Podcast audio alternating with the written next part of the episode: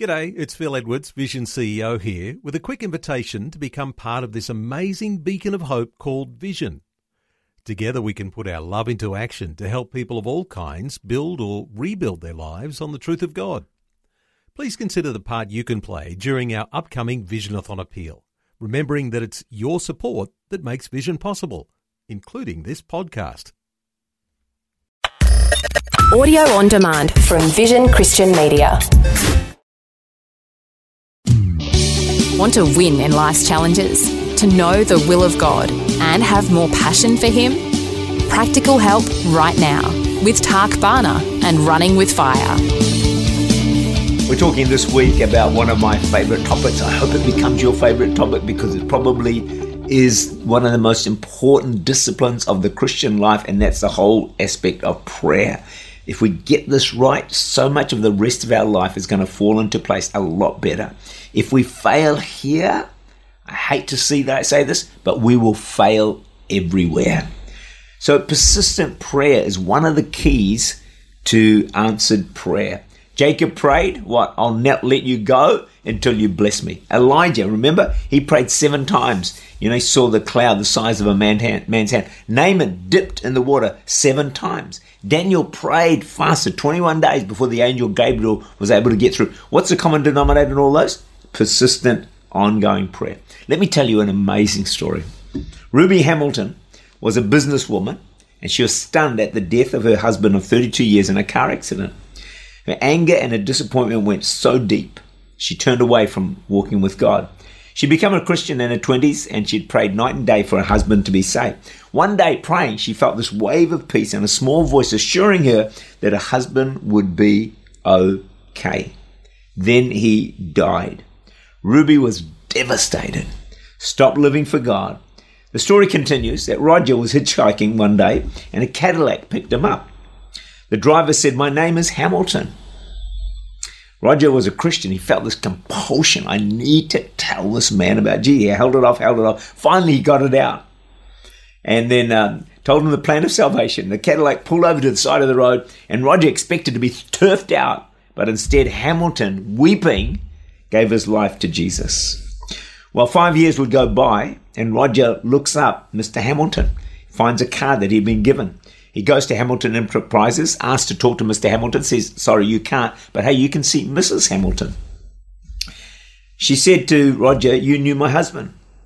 So he told her the exact date Hamilton, her husband, had picked him up, how he'd shared with the, the husband the method, way of salvation, and he had given his life to Jesus. At that moment, the wife starts to break out in sobs and in tears.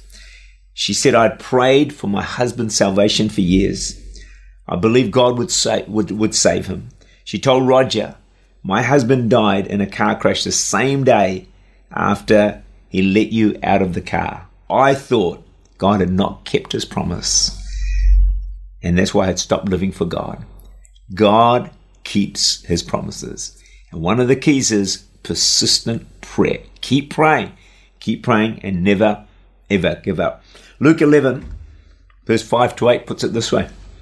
And he said to a friend at midnight, and he said to them, Which of you having a, having a friend, and go to him at midnight and say to him, Friend, lend me three loaves, for a friend of mine has come to me on this journey, I have nothing to set before him. Verse 7 And he will answer from within and say, Do not trouble me, the door is now shut, and my children are with me in bed. I cannot rise and give to you. Do you quit at that point? No. Verse 8 I say to you, Though he will not rise and give to him because he is his friend, yet because of his persistence, he will rise and give him as many as he needs. Persistence, once again, won the day. And sometimes I think the biggest reason we don't get answers is we quit. We give up.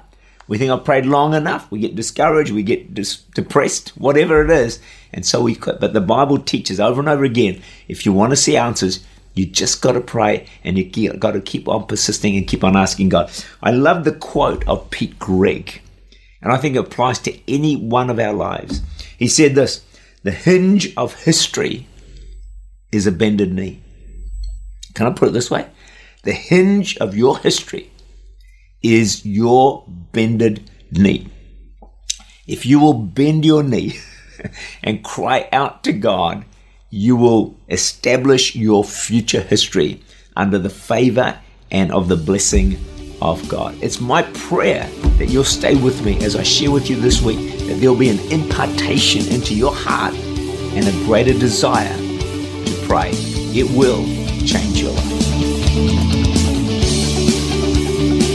Tak Bhana is the senior pastor of Church Unlimited in Auckland, New Zealand. For more information, to make contact, or to listen again, look for Running with Fire at our website, vision.org.au.